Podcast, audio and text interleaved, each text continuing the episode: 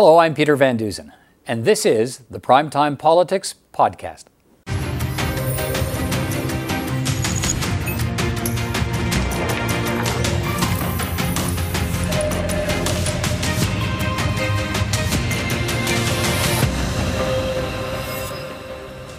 On primetime politics tonight, the federal government unveils its long awaited plan to respond to the recommendations of the National Inquiry into Missing and Murdered Indigenous Women and Girls. But the plan's more like a framework, and most of the action comes later.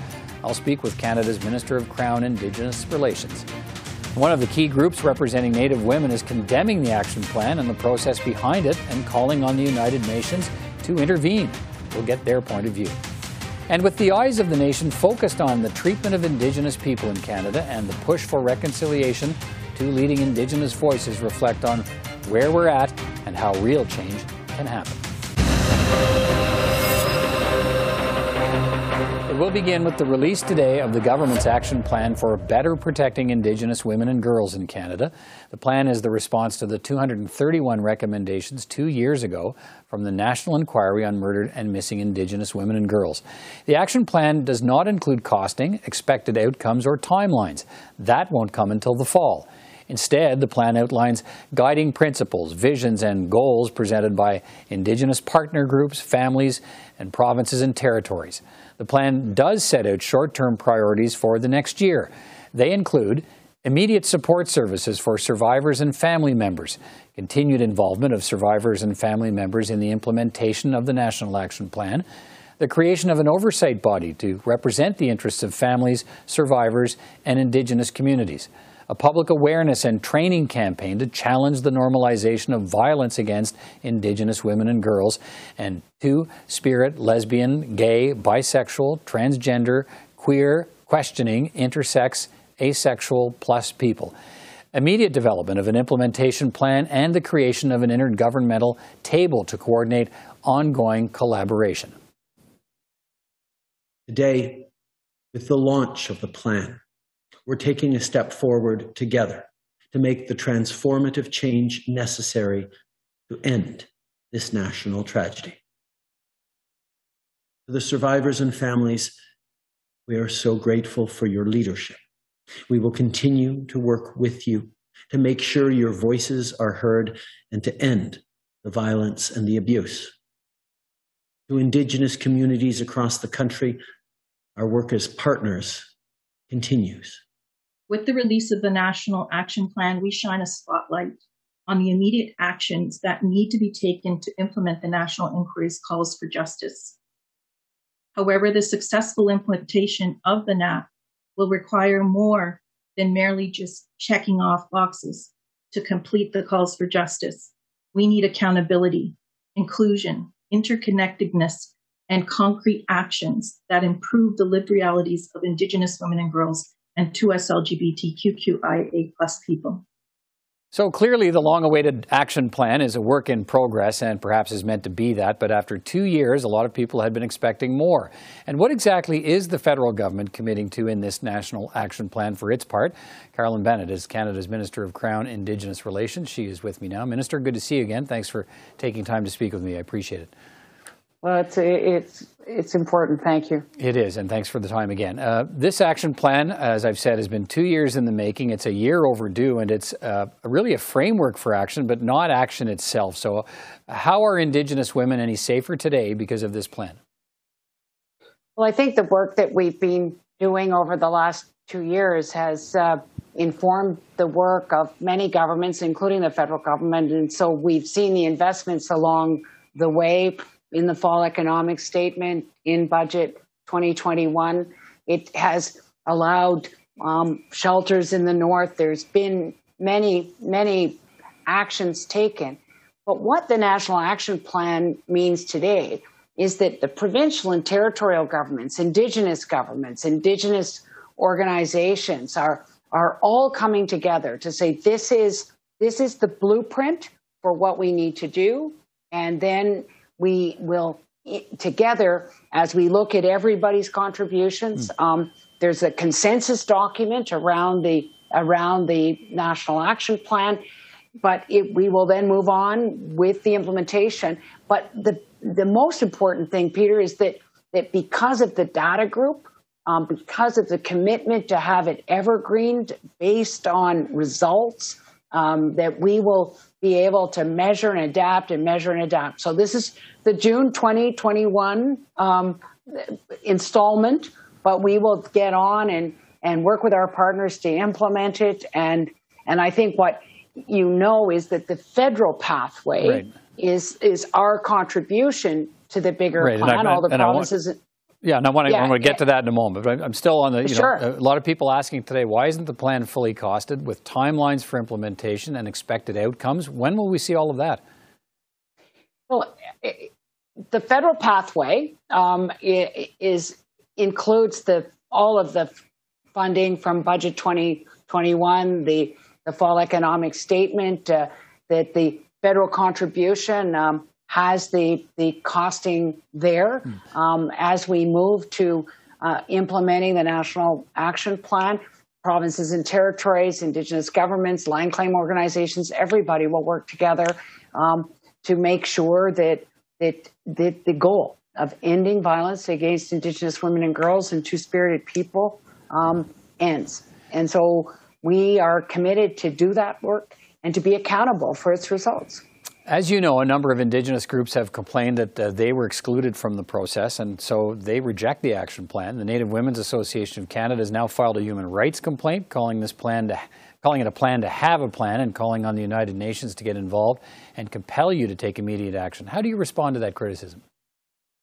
The Native Women's Association had a full seat at the table. Um, um, I, you know, I think that I just want to say the Native Women's Association, Bev Jacobs and Michelle Audette, the people that got us to uh, Sisters in Spirit, Faceless Dolls Project, they, you know, so many of these families and survivors have been working for 20 years on this.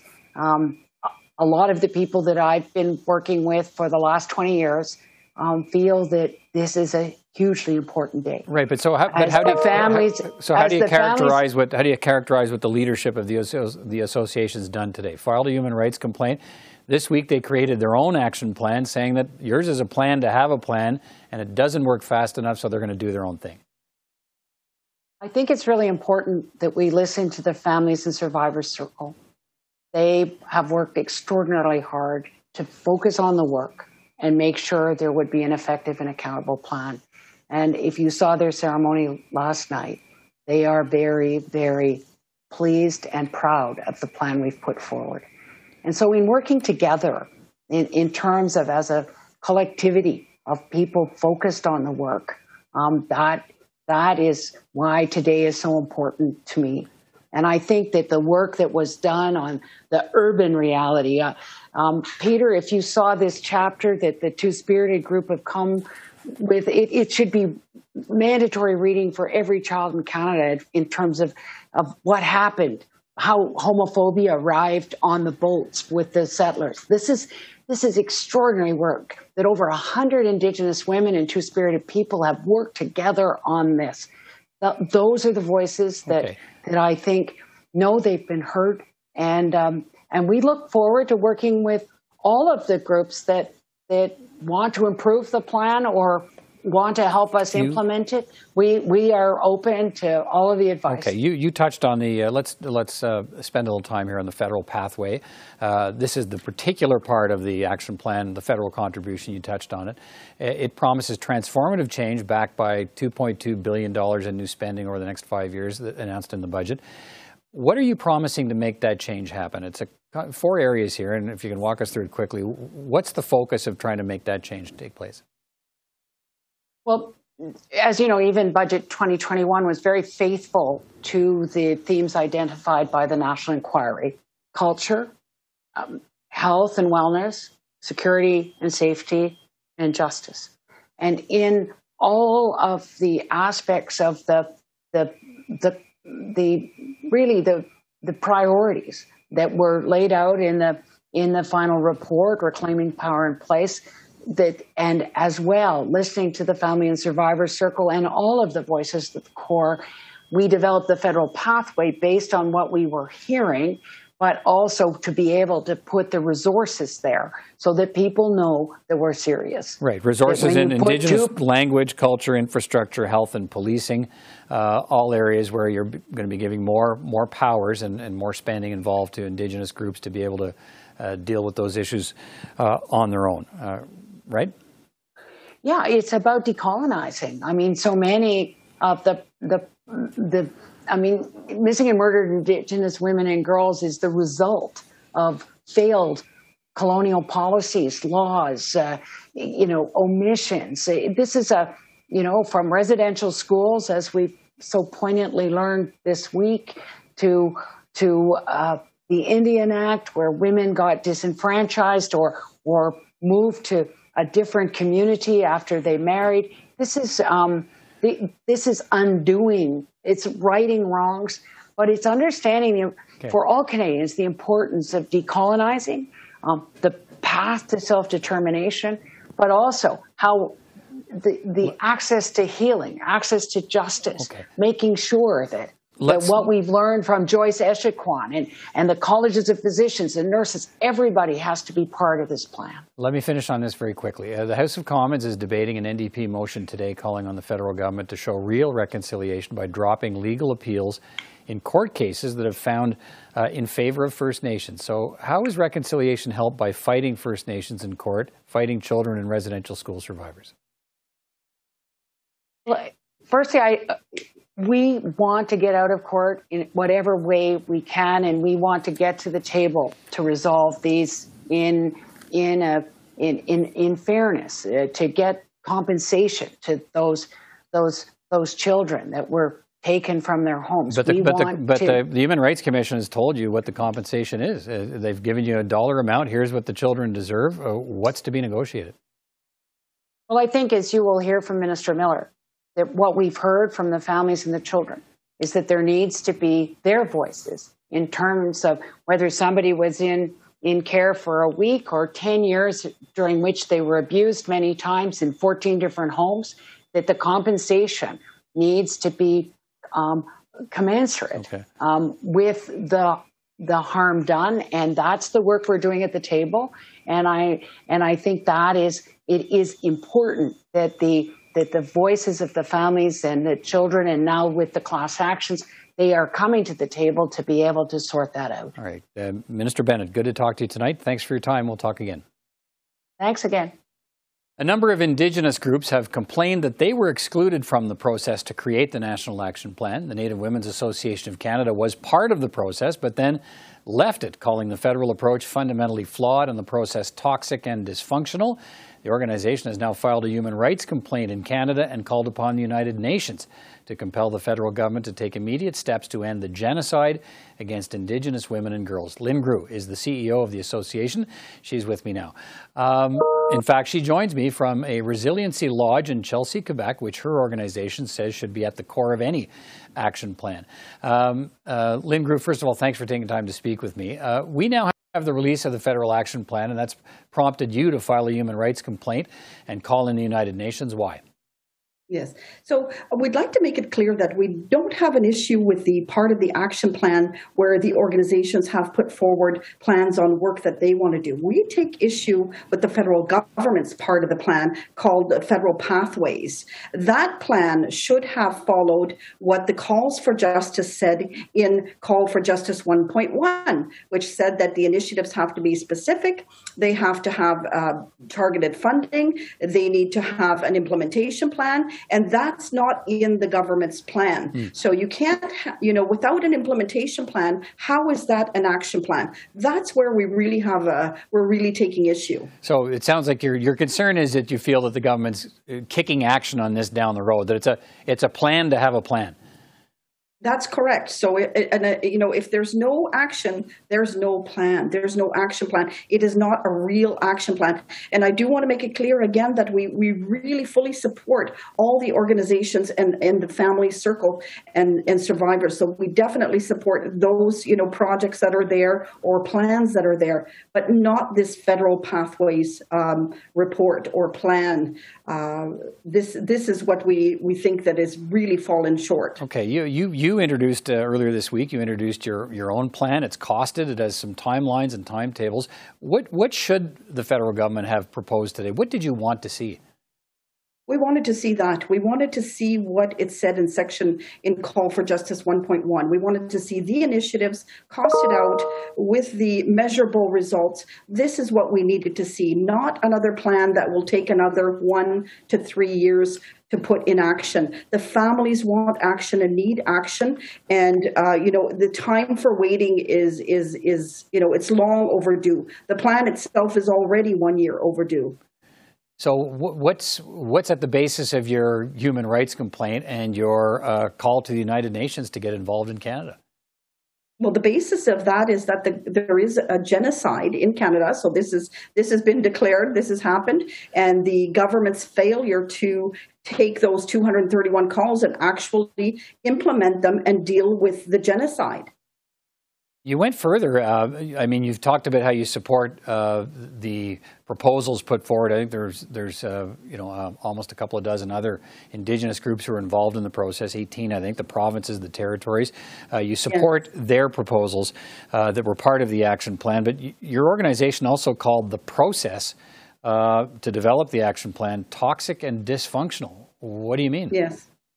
Well, so our organization uh, represents First Nation Métis Inuit for over 47 years. In order for us to participate in a meaningful way, we would have had to be on committees because the constitution of this, the process was all set up by committees. We would have had to have a seat on the First Nation Métis Inuit committees and two SLGBTQ committees, as well as the Family uh, Survivor and Circles committee. And we were not on any of those committees. So how could we, how could we participate in a meaningful meaningful way bring forward you know our suggestions our ideas which are coming from our grassroots women. We are the largest indigenous women's organization in the country. We can't even sit on the committees. How could we have a meaningful place? And we tried. We stayed there for a while and then we realized that you know our president who was sitting uh, on on the one committee the core the one committee we were on uh, you know was, was, sitting there when there was offensive remarks being made uh, insults uh, by email and and it was repetitive every meeting was happening at every meeting and in between the meetings. But, but, but insults, what do you mean insults about what?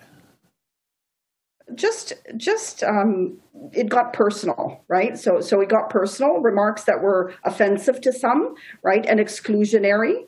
Um, this type of bullying, bullying tactics, I would say. Okay, so what what kind of currency then uh, do you think that this action plan? We've we've talked about the the groups that are part of the process, and you support uh, the measures they've put forward. But what kind? I mean, we've heard from other groups today saying that uh, they don't, they they weren't part of the process, they were excluded. So I guess I'm wondering what kind of currency you think the action plan will have. It can't be implemented uh, across the country unless the, the groups that are involved in the process think the process uh, was the right process. So, what kind of currency do you think it'll have across the country? You know and this is a problem that the government has. So this is why you know the implementation part of their action plan or the government's pathways was so important because how now are how are they going to take hundreds of initiatives and all of these plans put them all together? And we asked the minister that question specifically. How on earth are you going to actually implement all of these different plans from all of these different organizations. And what we were told was that, well, yes, they'll pick and choose some initiatives and some projects. Some will be funded and some will not. So that's not an approach that is systemic. It's not stable. It's not the paradigm shift that the inquiry report talked about. It's not the transformational change. It's more short, short-term band-aid solutions that we don't think are appropriate because we're were in a situation of a genocide. Okay, uh, Lynn Groulx, uh, thanks for your perspective. Uh, I do appreciate you taking time to speak to me. Take Thank care. very much.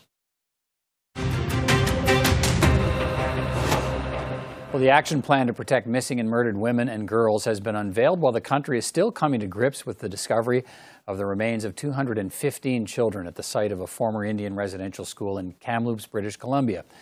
It is a time of reckoning in this country, and my next two guests have some thoughts on how the reconciliation process should move forward from this moment.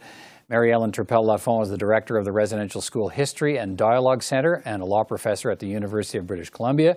She was also the first Treaty Indian to be named a judge in Saskatchewan. And Brad Regehr is the president of the Canadian Bar Association, the first Indigenous person to hold that position. He is the grandson of a residential school survivor. Uh, thank you so much, both of you, for your time tonight. And uh, it's a pleasure to have you on the program. And uh, Mr. Pellefonds, if I can, I wanted to start by getting your early assessment of this action plan on murdered and missing Indigenous women released today. What do you think? It's a bit difficult to get a complete read on it because, um, of course, as we saw, the Native Women's Association of Canada walked away from the process, saying they didn't think it was adequate. Um, it does look at uh, making a substantial um, investment, but I am not sure whether or not it will respond on the ground to the very concrete issues that have been identified in terms of the safety of Indigenous women and girls. And of course, it will be important to hear the voices of those who have lost hmm. um, daughters and sisters, mothers and aunties, and grandmothers, to hear um, their views. It's a long time coming. And again, it's another step in a process that has been very slow uh, in terms of addressing some of these fundamental human rights violations that Indigenous people have experienced. Mr. Regehr, the action plan on murdered missing women and girls is viewed as, uh, as we just heard from uh, Mary Ellen Turpel Lafond, another step on the path to reconciliation, but, but it doesn't offer any immediate change. Is it a meaningful plan in your view and what you've been able to uh, get from it so far? Well, I haven't had a lot of opportunity to uh, analyze uh, the report itself. It only came out uh, a very short time ago today. Um, my, I do certainly have a concern that a major player uh, has walked away from the plan and has uh, problems with it. Uh, so that those issues need to be rectified. Um, again, it's a long time coming. It's it's over two years since the the final report was tabled. Uh, certainly, as an association, we'll be looking uh, carefully at the recommendations, and mm-hmm. particularly those that uh, deal with justice issues. Uh, Mary Ellen Turpel Lafond, the action plan today has once again put the focus on the treatment of Indigenous women and girls, and it, and it comes as, as Canadians are still trying to come to terms with the discovery of the remains of those 215 children at the former residential school in Kamloops. So Canadians can't escape the raw evidence uh, of how Indigenous people have been treated by this country. What's the significance of this moment, uh, in your view, on the path to reconciliation? I think the significance of the moment is it's increasingly hard for Canada and Canadians to take the approach of denying and minimizing what happened at the schools. It's a time to actually recognize that what the survivors told many, many courts where they had to bring their cases and the Truth and Reconciliation Commission is um, evidence of a significant crime that happened in terms of the loss of the lives of children, children who are missing and we don't know where they are.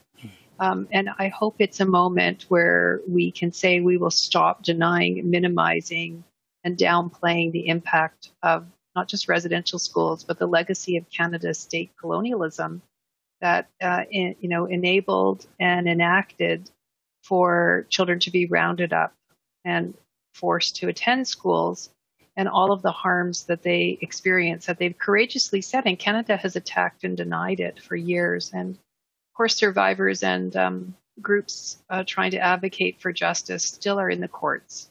Uh, like the bands are still in the courts to get compensation right. for the cultural language and other loss from the schools.